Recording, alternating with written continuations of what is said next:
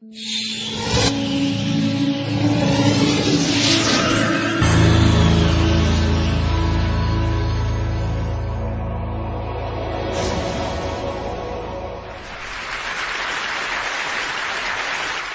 I'd like to show you the future of the way we make things. Uh, I believe that soon our buildings and machines will be self-assembling, replicating, and repairing themselves. So I'm going to show you what I believe is the current state of manufacturing and then compare that to some natural systems. So in the current state of manufacturing, we have skyscrapers, two and a half years with 500,000 to a million parts, fairly complex, new exciting technologies in steel, concrete, glass, we have exciting machines that can take us into space, five years, 2.5 million parts. But on the other side, if you look at the natural systems, we have proteins that have 2 million types, can fold in 10,000 nanoseconds, or DNA with 3 million base pairs we can replicate in roughly an hour. So there's all of this complexity in our natural systems but they're extremely efficient, far more efficient than anything we can build, far more complex than anything we can build. They're far more efficient in terms of energy. They hardly ever make mistakes, and they can repair themselves for longevity. So there's something super interesting about natural systems, and if we can translate that into our built environment, then there's some exciting potential for the way that we build things. And I think the key to that is self-assembly. So if we want to utilize self-assembly in our physical environment, I think there's four key factors. The first is that we need to decode all of the complexity of what we want to build. So our buildings and machines, we need to decode that into simple sequences, basically the DNA of, of how our buildings work. Then we need new programmable parts that can take that sequence and use that to fold up or reconfigure. We need some energy that's going to allow that to activate, allow our parts to be able to fold up from the program. And we need some type of error correction, redundancy to guarantee that we have uh, successfully built what we want.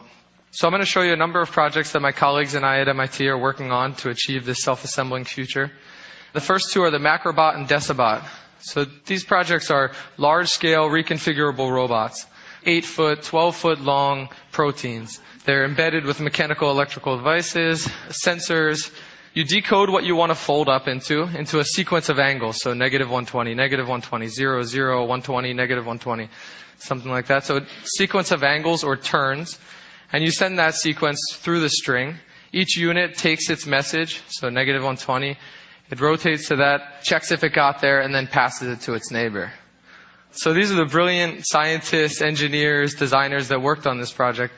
And I think it really brings to light, is this really scalable? I mean, thousands of dollars, lots of man hours made to make this eight foot robot. Can we really scale this up? Can we really embed robotics into every part? The next one questions that and looks at passive nature, uh, or passively trying to have reconfiguration programmability, but it goes a step further and it tries to have actual computation.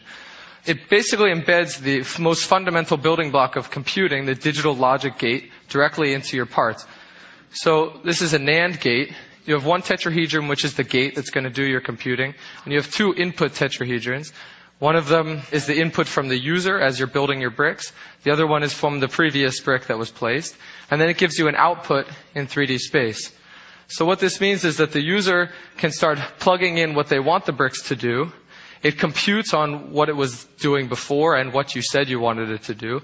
And now it starts moving in three-dimensional space, so up or down. So on the left-hand side, 1, 1 input equals 0 output, which goes down. On the right-hand side, 0, 0 input is a 1 output, uh, which goes up.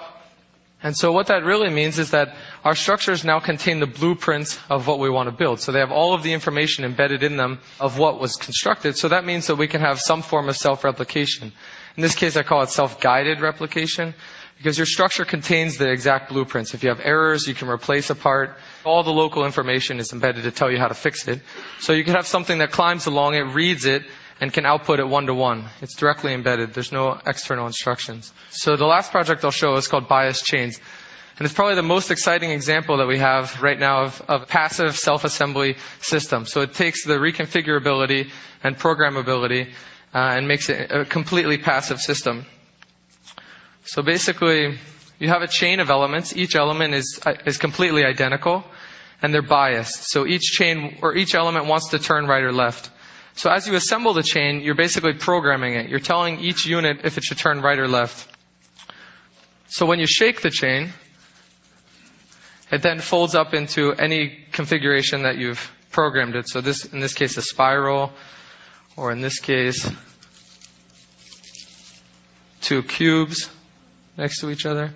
So you can basically program any three-dimensional shape or one-dimensional or two-dimensional up into this chain completely passively. So what does this tell us about the future?